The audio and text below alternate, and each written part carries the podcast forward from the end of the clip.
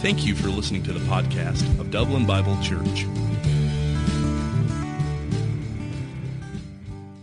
Would you please open it up to Second Samuel chapter ten. We're going to be there just for a second, and then uh, you can put your finger there, but we're really going to kind of land on First Corinthians sixteen. So we're spanning the Old and New Testament.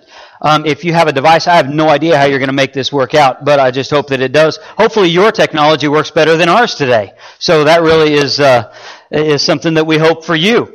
Um, well, we are uh, we're in our last message of the of a series that we've been doing called Rethink.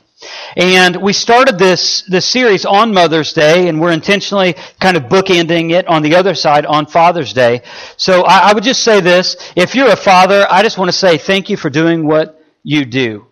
Um, just thank you for, for making all of the sacrifices that you make. Thank you for, for loving your wife. If you're a follower of Jesus, and we're told that we're to love our wives just as Christ has loved the church, and we're supposed to to care for and to to fight for uh, our children and their faith. And I just want to say, if you're doing that, rock on. I am so uh, so proud of you, and just keep doing what you do. I know you don't do it perfectly; none of us do, and God's grace is sufficient for that.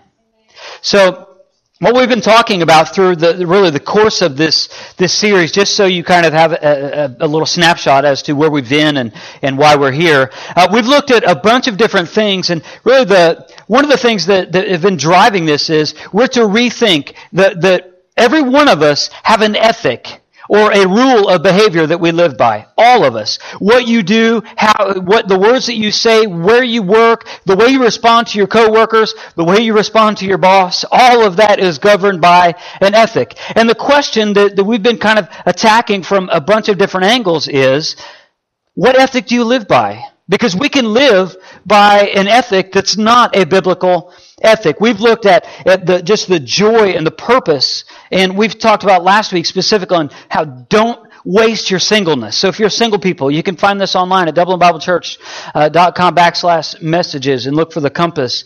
And it's talking about single, singleness and not wasting your singleness. We we talked about, we had a kinder, gentler message on Mother's Day for you mothers, just to honor you. Um, and then we talked about marriage and really the ins and outs of marriage and really what God's purpose is for marriage. How it's not just to make us happy, but it's to make us holy, which means that sometimes we're not going to be happy. Amen? Um, because for, for God to do His work through the gospel, and if He's going to use our spouse to do it, sometimes it's not always going to be happy land. Sometimes it's just God's pursuit of our hearts and to make us more like Himself. Well, we land on Father's Day. In this message, um, you maybe didn't didn't know this. This is actually geared for fathers, duh, right? And uh, this is going to be very direct. So even the the message, if you're if you've been around D B C or not been around D B C, you'll find that this message is is more direct than other messages because men need directness, and men, this is for you. Um, whether you're a father, a man, or a young man, I think that this would be, be very beneficial beneficial for you, and also um, if you're in support of uh, men. Fathers or young men, this will be beneficial so you know where they're coming from and what you can encourage them to do. Well, the reason why I said Second Samuel, we're just literally just going to kind of start there and then ramp into our main text, is one of the things that I think we, we have to kind of process and rethink in our culture is what manhood and what fatherhood looks like. And unfortunately, maybe you disagree with me, and, and, and we can we can have unity and disagree on many things, and this being one of them. I think that the image of manhood or fatherhood right now in our culture is not a good one. As a matter of fact, I think that, that, that men and fathers kind of do that to themselves in some way, but I think also culture is driving the image of manhood and fatherhood downward instead of, like, what we should be is be uh, great people who would just advocate for our family. The culture is wanting to suppress us, and I think that it's really trying to, re- the image of what a man is, is trying to be reshaped. So my hope is by the end of this, men, that you would be encouraged and that you would be rethinking your role, rethinking your purpose in your home, rethinking your relationship with your kids, rethinking your relationship with other men and young men. And yet, As we start in Second Samuel ten, I do apologize for no technology today. I'm not going to put you through anything else if this goes wrong, so we're just going to be flying under the radar today. No technology, all right? Um, typically, we have a bunch of technology that happens, but what I found is this amazing text that I think gives a picture-perfect view of what manhood and fatherhood looks like in our culture. Join me, if you will, Second Samuel chapter ten, verse one. In the course of time, the king of the Ammonites died, and his son Hanun succeeded him as king. David thought, I will show kindness to Hanun, son of Nahash, just as his father showed kindness to me. So David sent a delegation to express his sympathy to Hanun concerning his father. So far, so good. Somebody died. David's wanting to honor the, the, the descendants of the person who died. So far, so good. When David's men came to the to the land of the Ammonites, the Ammonite nobles said to Hanun, their lord, do you think David is honoring your father by sending men to you to express sympathy? Hasn't David sent to you, uh, sent them to you to explore the city and spy it out and overthrow it? So Hanun, three things we're going to see from this text. So Hanun seized David's men. He shaved off half of each man's beard. He cut off their garments in the middle at the buttocks. Got a picture of that? And he sent them away. And he sent them away. Here are the three things that I think are a picture of what manhood looks like and fatherhood looks like in our culture. For one, they're beaten down. For one, they're beaten down. And some of you ladies have been the cause of this. Some of you have. Some of you have not upheld your men as much as you should have, if we're honest. And I realize that's direct. But if you feel offended by that, it's possibly because you know that it's true. So men feel beaten down. They're half the men they once were. In their culture, if you were to cut off a man's beard, it was it would be like emasculating him. So they cut off half the man's beard. So now they're not even feeling like men anymore. Where, where are their place now? Now they have to go away. They feel like they have to go away because they've been beaten down. The second thing is, they cut their garments, literally cut their garments just around their cheeks so that their, their hind end is showing. And if that happened to you, or if that happened to me, we would do this. We would feel embarrassed and we would feel humiliated. And I think, I just, I'm telling you as a man, and this is something that I study. As a matter of fact, if there's anything that I enjoy teaching, this is the, this is it. Like this is stuff revs me up. This is how I spend my free time. I study this stuff. I try and live it out imperfectly as I do. And the tendency is this this morning is for me to get out in front of the text to tell you everything that I believe is happening. But I don't want to do that. And as a matter of fact, I've prayed against that. I want to get behind God's Word, and I want God's Word to be the driver of this. But I think if we're honest, we would see that the ethic and really what's being driven in our culture right now is true with this text from Second Samuel. Men are feeling like half the men they once were. They're feeling embarrassed. They feel like failures, and they feel like they've been humiliated. And any time that that happens to a man, probably the same as the ladies, not that I'm an expert of either, what are you going to do? You're going to run away. And that's exactly what's happening in our culture. There are a lot of fatherless children in our culture right now. I mean, just growing, astronomical levels. And I believe that you could trickle down to these three things. Men are feeling like failures and they're abandoning ship. Pardon the pun. And they're abandoning their role as men and fathers in the home. And everybody suffers. So if, if you, men, you kind of feel the weight of that, and you feel like, you know what, that's kind of me. I kind of feel beaten down. I've been humiliated. I'm, I'm kind of sick of it. I just want you to know, and I just want to encourage you with this, don't run away. Don't run away. As a matter of fact, I think the best text to get into is Second Corinthians chapter sixteen. That's where we're going right now. At the end of this letter, we talked about this last week. It, it, it, the section of the scripture last week, when it talked about singleness, Paul was kind of answering specific questions the pe- that the people had had. And there were all kinds of things happening in this church. This church was seven sorts of jacked up. I don't even know how jacked up that is, but that's bad, right? If it's seven times, it's bad. It's like things were going horribly Uh, awry in that church, and, and there were men dressing as women and women dressing as men, and there was all kinds of corruption within the church, and just just weird things going on, right? Just weird things. Some of those things are being brought about even in our culture. But where we land in this section of First Corinthians, it's after he's answered all those questions. He'd gone through most of the doctrinal things and kind of the scolding, if you will. He was kind of the, the father, or the, just the elder of that church in Corinth, and the church was all messed up. And Paul loved them, and he cared for them. And he cared for that church, just as you fathers would care for your children. Sometimes you, you love them and support them, and then sometimes you have to discipline them. And that's exactly what Paul did in this letter. Well, now we get to the end of the discipline. And now chapter sixteen, he's in the home stretch of this specific letter. He'll write more, but this was the first. Now we get in the home stretch, and he's just giving some personal remarks. So he's kind of, he's talking about, he's talking to, gives some instructions for people specifically. And then it seems kind of out of place when you kind of land on verse thirteen, because he'd kind of got on and, and been giving this, these personal encouragements and things like that of stuff to do. And then he just kind of lands on this thing, speaking specifically to men. But with this word comes a lot of weight. And with this word comes a lot of responsibility. Now, typically I read from the New International Version. This is actually from the E S V. And just so you know, when, when we go there, that you will know exactly what I'm talking about. Paul's words in this text are, are kind of like a commanding officer to his troops.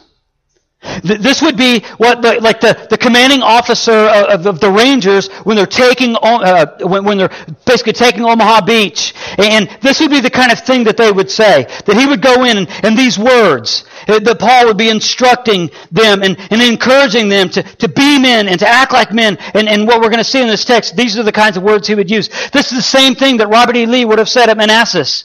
And he's kind of rallying the troop, and just as at the second Manassas when they would, they would have that, that great victory.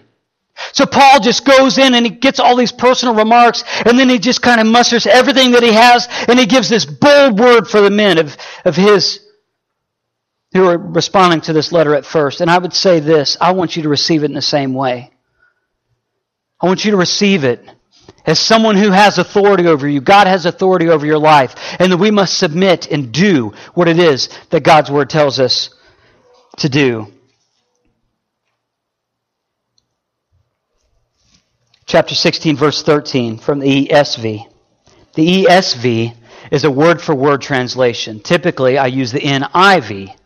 And the reason why I make this distinction is the E S V is a, a word for word. The N I V kind of balances a word for word translation and a thought for thought. The N I V kind of lands on readability. But when I studied this out, the actual verse and kind of what I had found about it, the N I V kind of, it changed a little bit, and maybe it wasn't the, the best translation. So I want to go right from a word for word translation, which is a little different than what you're going to read if you have the N I V, just so you see the difference. First Corinthians sixteen thirteen says this, "Be watchful, be watchful, stand firm in the faith, act like men, and be strong." I'll say it again. Be watchful, men. Stand firm in the faith, men. Act like men, and be strong. If there's anything that is needed in our culture right now, it is men of men of God with a backbone for the truth of God's Word. It's men in our homes who are willing to sacrifice for their wives and sacrifice for their kids and fight for their hearts. If there was ever a day, it's today. Because the condition that we find ourselves in our culture is a very precarious one. And the generations gone by, and I'm not picking on you if you're a different generation from the, than I am, we are reaping the results of things that have gone wrong in previous generations. And now we land at this place where there is no truth, and we need men of God to stand up and say, you know what? I know the way, and that they would lead their, their wives and their families well. If you want to be called a father, shouldn't there be a place of honor and respect that comes with it? But with that honor and respect comes much responsibility. Be watchful. Be watchful. Years ago, I spent four years in the Navy. And one of the things I hated to do was stand watch. Because it being in the Navy, I, we were on a secure Navy base with secure uh, perimeter fencing and all this, but they used to make us, specifically if we were in the lower ranks, to go stand watch. It was horrible. It really, really was. I mean, I absolutely hated it. Oftentimes we would work, like for me, I work all day, and then I'd have to come back in at midnight and, and stand watch from midnight, or from eleven thirty to three thirty. I had to do it all the time, especially when I was in the lower ranks. But something that was really amazing to me is when the Air Force would come in town, oftentimes the Air Force would kind of, they would like take the, the hangar right next to ours. And I would be out there in my road guard vest with my flashlight and my radio. By the way, there was like no one on the other side of the radio, like who was going to come quick. So if something went down, I was going down, right? So it was like bad news. So that, you know, they trusted me with a radio and a flashlight. And the flashlight had like, you know, D batteries that were like three years old. So I wasn't seeing much, wasn't able to do much, and it was it was going to go bad for me. So I remember being so captivated because I'd be on the flight line walking around the F eighteens like I was going to do something, not wanting to be there. But I would look out in all hours of the night when, when flight ops were not going on at the Air Force unit. They took it much more seriously. As a matter of fact, they had what they called the line of death. So although they were on a Navy base, and when flight ops were not going on, and they would be on a Navy base with a secured fence and a secured area, they would still, they would have a perimeter around it, and they called it the line of death. And there were dudes walking around with M sixteens when flight ops were not going on. And I used to think to myself, man, like, I'm doing something wrong here. Like, these guys are protected. Like, I wanted to go buddy up next to them, but I didn't want them to think I was like a bad guy, you know, because that... You know, that whole thing. So I would like, I would just kind of sit and, and be mesmerized by looking at them because they took their watch very seriously. And you know what? I have to tell you, there were many times where I would stand and watch where I was just like hiding. Like I was supposed to be out there looking at the airplanes. I don't know, what are they going to do? Fly away themselves? I mean, they're tied down. I, I have no idea. But I'd have to be out there being watchful and looking at these airplanes, not wanting to be there, but yet I, I kind of looked over at the Air Force and I'm like, man, they do this right. And, and you know, I think what Paul is telling us is, he says, you know what? There's, there's two different ways that we can kind of stand watch. We can we can stand watch and be watchful, and we can be ready just in case anything happens, and we can be so prepared when it does happen. Or we can take the other side of it, what I call my side of it, where I was totally disengaged. I didn't want to be there, and I was ill-equipped to do anything that I needed to. Which I think is why Paul says also in Ephesians five, verse thirteen, listen to this. He says, but all things become visible when they are exposed by the light, for everything that becomes visible is light. So far, so good. For this reason, it says, awake, sleeper, and arise from the, the dead, and Christ will shine on you. You see, oftentimes we, we read that passage and we're like, what in the world are you talking about? But verse fifteen tells us, therefore, be careful how you walk, not as unwise men, but as wise. I think he's telling us right there in that text, when, when he would go through, in the church in Corinth, he says to, to be watchful. I think he kind of shows the two parallels that I tried to set up for you in my analogy. There was my side where you're just kind of asleep at the wheel, totally disengaged from what's going on. Men, some of you are totally disengaged from your role as being men and fathers in your home. You're totally disengaged. As a matter of fact, you're asleep at the wheel and you're stuck in a hobby, and you've been there for twenty years. And you're so concerned with lowering your handicap, and you're not worried about pursuing your wife's heart. And you need to repent of that. You need to repent very quickly. S- some of you men are so, you're, you're as- asleep, or, or, or you know, awake, oh sleeper. You're asleep at the wheel, as Paul said in Ephesians five. You're asleep, and you're so stuck at work because everybody pats you on the back at work, and you feel so good about yourself, and yet you feel like a failure at home, so you stay at work. And who suffers? Who suffers? Your whole family. You have to wake up, man. You have to be watchful. Take the other side of it. And look what he says in verse fifteen. Therefore, be careful how you walk. Be intentional about what you do. Understand that you have a specific role to play in your family. As a matter of fact, you are the only one who can fulfill that role. Your wife cannot fulfill that role. She can try. She can exhaust herself trying to do it, but she will fail. Because she is not supposed to do what you are already called to do. Be wise. Be watchful. Awake, sleeper. Arise from the dead. Stop getting caught up in football and hobbies. And, and some of you, honestly, I'm just going to give you a bold word. Some of you are just lazy. And you come home from work. You come home from work and you think, you know what? I've done everything that I need to do. I'm home from work. I need to have some me time. And you go sit in the recliner and you put your feet up. You grab the remote and you put your hand out ready for a sweet tea to be brought to you. You need to repent of that. You need to repent of that. If you're not exhausted at the end of the day from serving your wife, your, your wife well and serving your children well, then you have not done what you're supposed to do as being the father and the man of your home. Being watchful. Being wise. Some of you men are just absolutely afraid of committing. You won't commit to anything because you feel like you'll fail. So you haven't committed to anything. Always trying to keep your options open because you believe in your heart that you'll fail, so you don't even start. We've talked about that, and just the, the fear of failure that comes specifically with men and women, but how that lands on men. We talked about that in the weeks past. Some of you, which I don't understand, some of you, grown men, young men, fathers, are so hung up in video games. You're so hung up in video games. I don't even understand the addiction that comes with it, and I chose that word carefully and purposefully because it is an addiction. I don't, I don't understand it, and I'm not knocking you for, for doing that, but, but just think about how many hours you spend on you when you should be spending on your wife or your kids. Be watchful. Arise, O sleeper.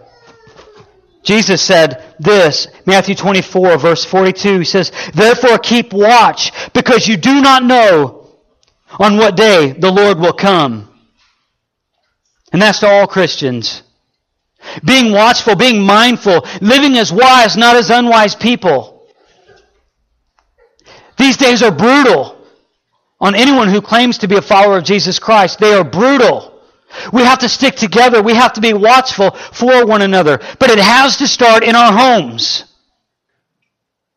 We have to stop wagging our finger at everything, everything that happens in our in, in, within politics and everything that happens in our culture. Those things right now we can't change, but what you can change is the culture within your home. Start with being watchful. Second thing is this, taken right from the text. Stand firm in the faith. I don't know about you, men. I, I don't know about you, but w- whenever I was a kid, um, and, and I'd kind of get the talk, and it was always different from my dad and my mom. And it may be different in your house too. But but I would get this talk. My dad always had a specific way of handling bullies. Right? C- can you picture what that was? Don't be the one to start the fight, but it's okay if you're the one to end the fight. That was kind of the deal. I kind of passed this down to my kids. I'm not a children's pastor anymore. I don't know if that's the reason why. I'm not really sure. You may disagree with that. That's what we cho- that's what we chose, and, and we can disagree. That's cool. But how how do you how do you treat a bully? And I used to get this two uh, contradictory things. My mom was like, well, if you're getting bullied, then what you need to do is you just need to try and get away and run away as fast as you can, right? But but you see, but see, I love the advice of, you know what, here's how you handle a bully. You see, if you run away from a bully, a bully's going to continue to run after you. And then as soon as you turn around, the bully's going to be there. Satan is a, a terrible spiritual bully over your life, pushing you around. Pushing you men around. And man, if you're being pushed around by Satan and you have no spiritual control of your home, and, and honestly, it probably starts with you because you have, you're not having any victories right now. You have no victory over sin, so now you're leading like that. You see, I love the advice, that the other advice. Say, you know what? If a bully comes up to you, here's what you need to do. You need to give one good shot. Pick a good spot. Make sure it's sensitive. Right? Make sure it's a soft spot. Do what you got to do. Take care of business and get out of there and protect yourself. Don't be the one to start the fight. But you, you need to be able to handle yourself when it comes. There's a spiritual battle that is waging right now for everyone who calls himself a follower of Jesus Christ. And I believe that God is wanting to rise up men of faith. And He's wanting to rise up fathers to take control of your home, not in a domineering way, but in a loving way. And He's wanting you to man up, to be the man of God that He's called you to be.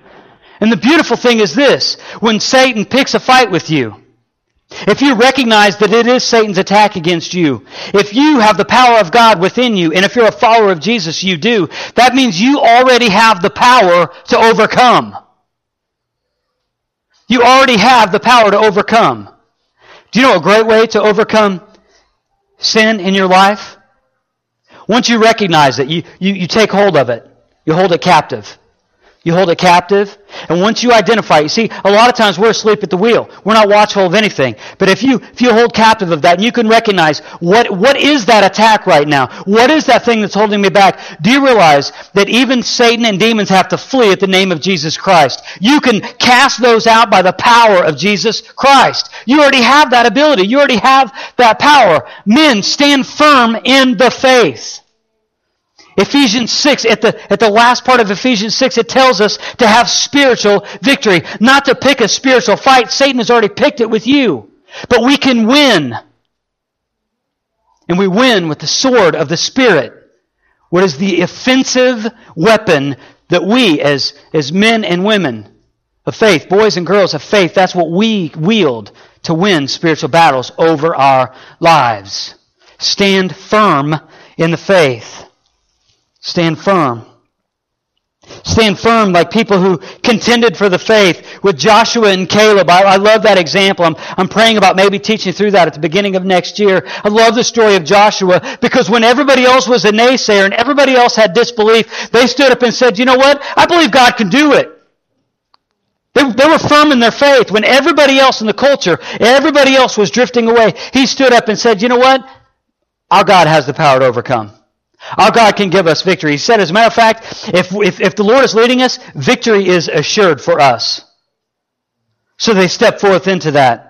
Think of people like Mordecai in, in the book of Esther. I recently read through this too. I just love what Mordecai did for Esther, and he kind of stood up as a man of faith, and he became an advocate for her when he didn't need to be. Some of you, or some of you, you, you don't have any kids of your own. Maybe you're a little bit older, and your kids are out of the house, and yet you're here. I would say there are people, even within this congregation, who need spiritual fathers. We, people who need to step up, like Mordecai did, to step up and speak for Esther. There needs to be men of faith who would step up and say, you know what, this isn't somebody who was necessarily born into my family, but I was reborn into this family.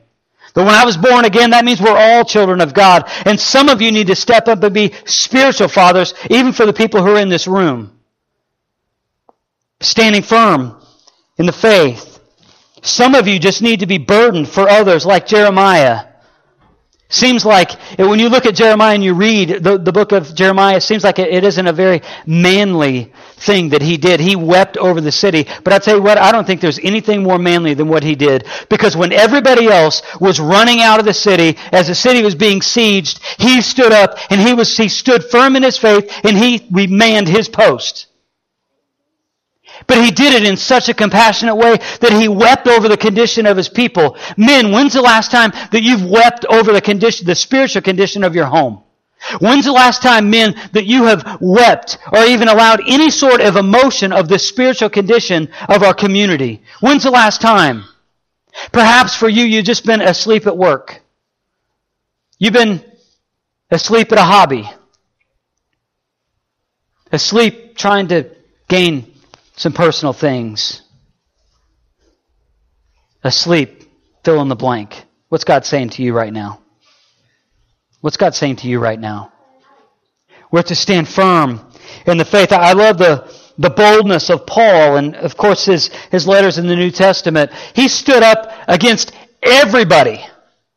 And he, he stood firm in the faith, and he was such a man of God, and he was so strong, and he was so courageous, and he stood up amongst philosophers, religious people, the, the just the, the Roman Empire, anyone who stood up, and he said, things ought not be. And then he wrote all these personal letters. And even a letter like this would, that a lot of people, it's not a cute and cuddly letter at the early parts of this. He's very bold and very direct. But we need people like Paul. We need people who don't just read Paul, but people who are Paul in our culture. We need people who were willing to take, take risks for their faith, to stand firm in their faith. We need to act like men. The, the verb use is a very dramatic verb in stressing masculinity. It's the reason why I chose this text. It, this, this part is the reason why I chose this text. It says, act like men. Make no mistake. He's saying this is masculine speech. Understand this, man. You need to act like men. You don't need to act like women. You don't need to act like little boys. You need to act like men. You, you young people, you should be aspiring to be people, to be men and women of God. You should be aspiring now, and not to be just settling with, with childlike behavior, but pursuing Christ today, because there's a day that's going to be coming, and maybe you've lived some years in this. There's going to be a day that's coming where your faith is going to be tested. There's going to be somebody at a college, in a college atmosphere, and there's going to be a professor who's going to make you question everything that you believe. You stand firm in the faith, and I just want you to say, I just want you to be aware of this. This is coming, and you young men, act like men. Stand firm in the faith. Be watchful. Be awake spiritually. Be awake. Act like men. There's a wild component in every man and in every father and in every boy that is waiting to be awakened, validated, and invited into danger. There's a wild component in every man, every father, and every boy that is waiting to be awakened, validated, and invited into danger. And to be a man is to be predictably dangerous. The reason why it's predictably dangerous is this, because somebody who's predictable as a man that I'm talking about in this text, that's somebody you know no matter what, he is going to be stepping forward. It's predictable. You don't pick a fight with that guy because he's moving forward. He's not taking a step back. He's moving forward. It's going to be predictable. You don't pick a fight with that guy because he's going to, he's going to do whatever it takes to overcome. Predictably dangerous, because that means he'll do whatever it takes to win.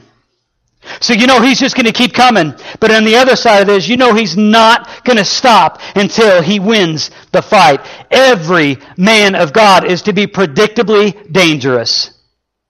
Satan should be on full alert of how you are in the faith.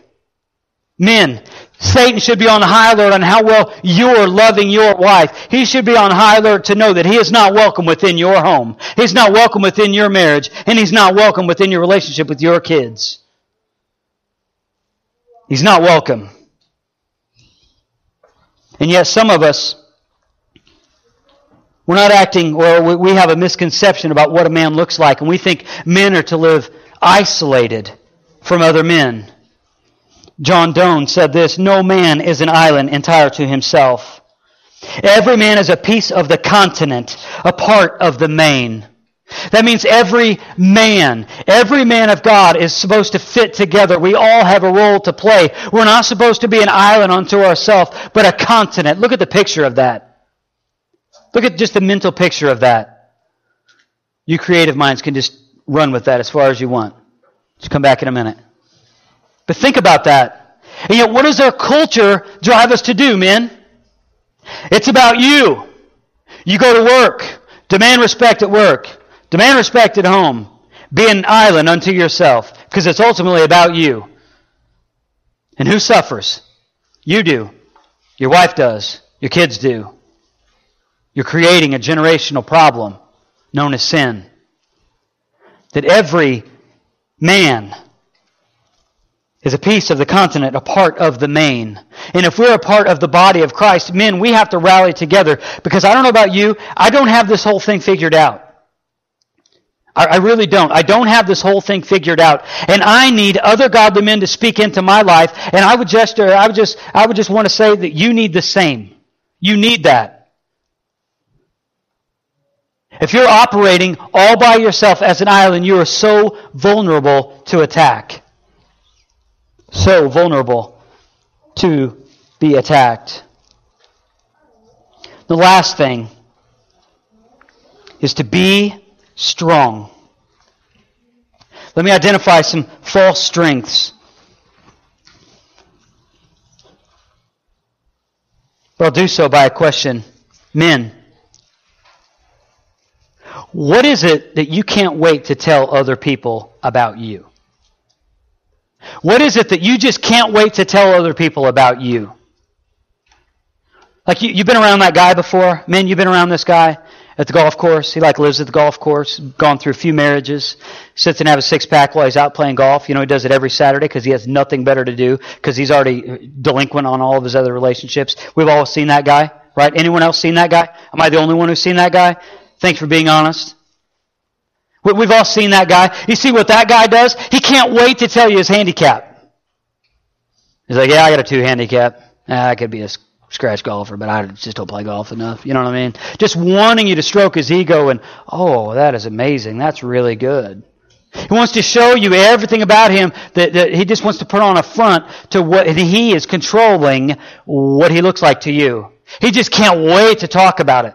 What is it about you that you can't wait to tell other people about?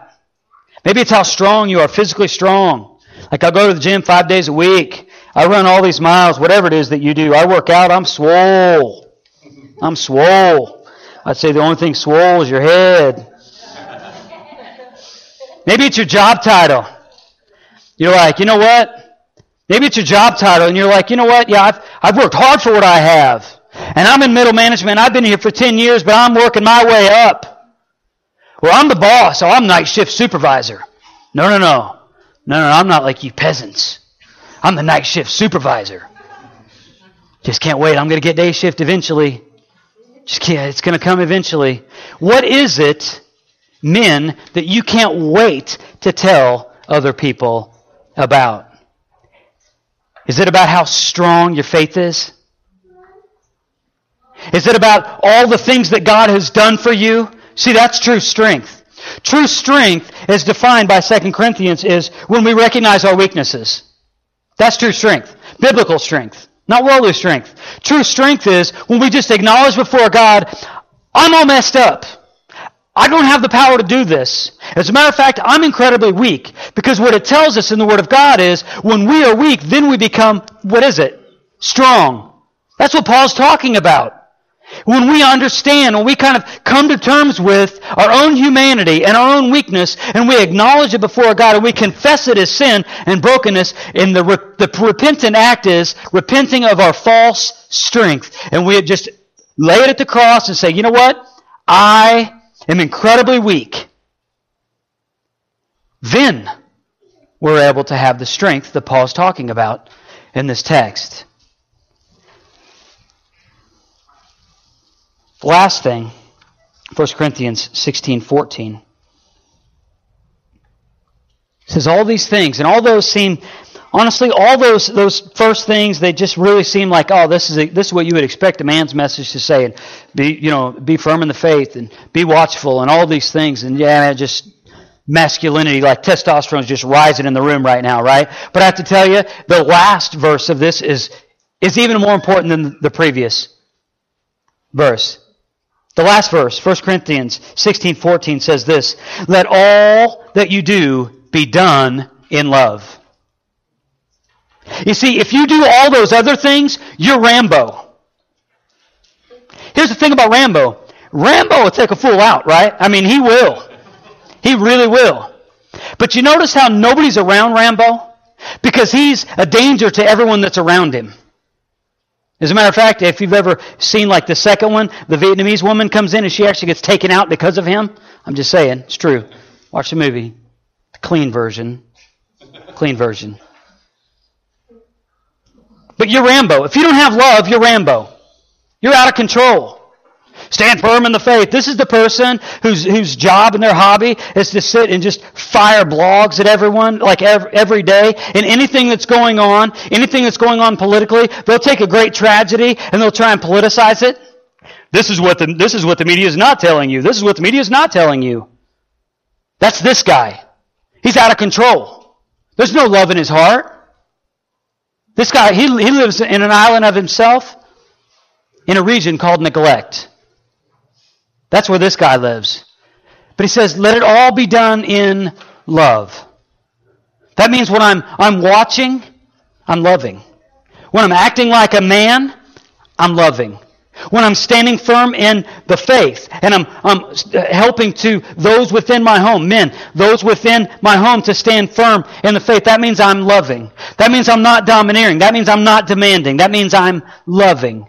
As a matter of fact, that word is the word agape, and that is sacrificial love.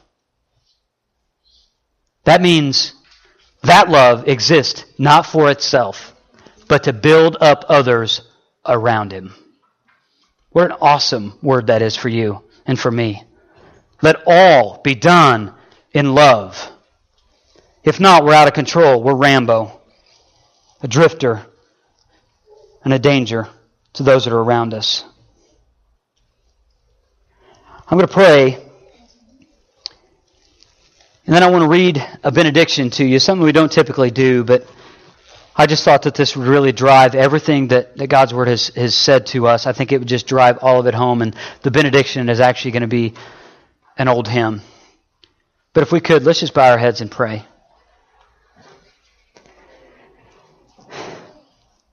Heavenly Father, our perfect Heavenly Father, thank you for giving us the opportunity at eternal life. Thank you for loving us despite ourselves, despite the times that we only thought about ourselves. Thank you for pursuing our hearts when we were just lifeless drifters. I thank you for the gospel message of Jesus Christ, that he would come to seek and save the lost and weary souls. I thank you for inspiring men in this place to be men. In a culture that's wanting to redefine what a man looks like, Lord God, thank you for your word that teaches us what a man looks like. Father, I pray that just for the for the man and the father who's in here right now, and maybe they, maybe their their, their head right now because of this, this talk, maybe their head is is is up a little. Maybe when they came in and they they kind of felt beaten down, humiliated, less like a man, maybe even emasculated. Father, I pray that you just give them confidence, a confidence moving forward, and knowing that you would do exactly what you said that you would do, and that we can have victory over personal sins. We just pray it in the matchless name of Jesus Christ. If you would please stand with me.